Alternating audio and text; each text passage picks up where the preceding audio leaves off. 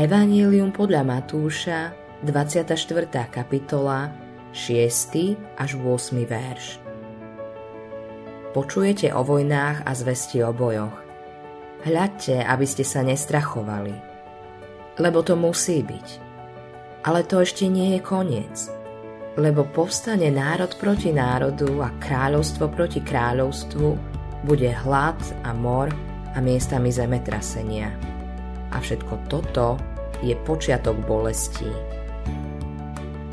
Keď Pán Ježiš opäť príde, nebo a zem sa v takej podobe, v akej sú teraz, pominú. Celý svet bude obnovený, hovorí Pán Ježiš. V tejto novej dobe bude nebo a zem prirodzeným základom dokonalého Božieho kráľovstva.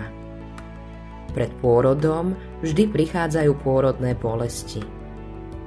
To sa týka aj znovuzrodenia sveta. Je tiež ohlasované bolestiami a o tomto tu Pán Ježiš hovorí.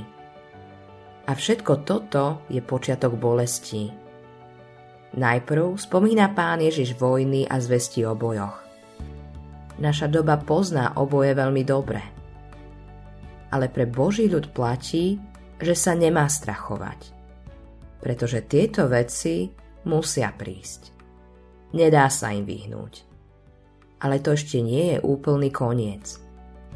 Povstane národ proti národu a kráľovstvo proti kráľovstvu, bude hlad a mor a miestami aj zemetrasenia. Pán Ježiš hovorí, že toto všetko je začiatok toho, čo tvorí koniec týchto časov. Ale ľudia nebudú chcieť veriť.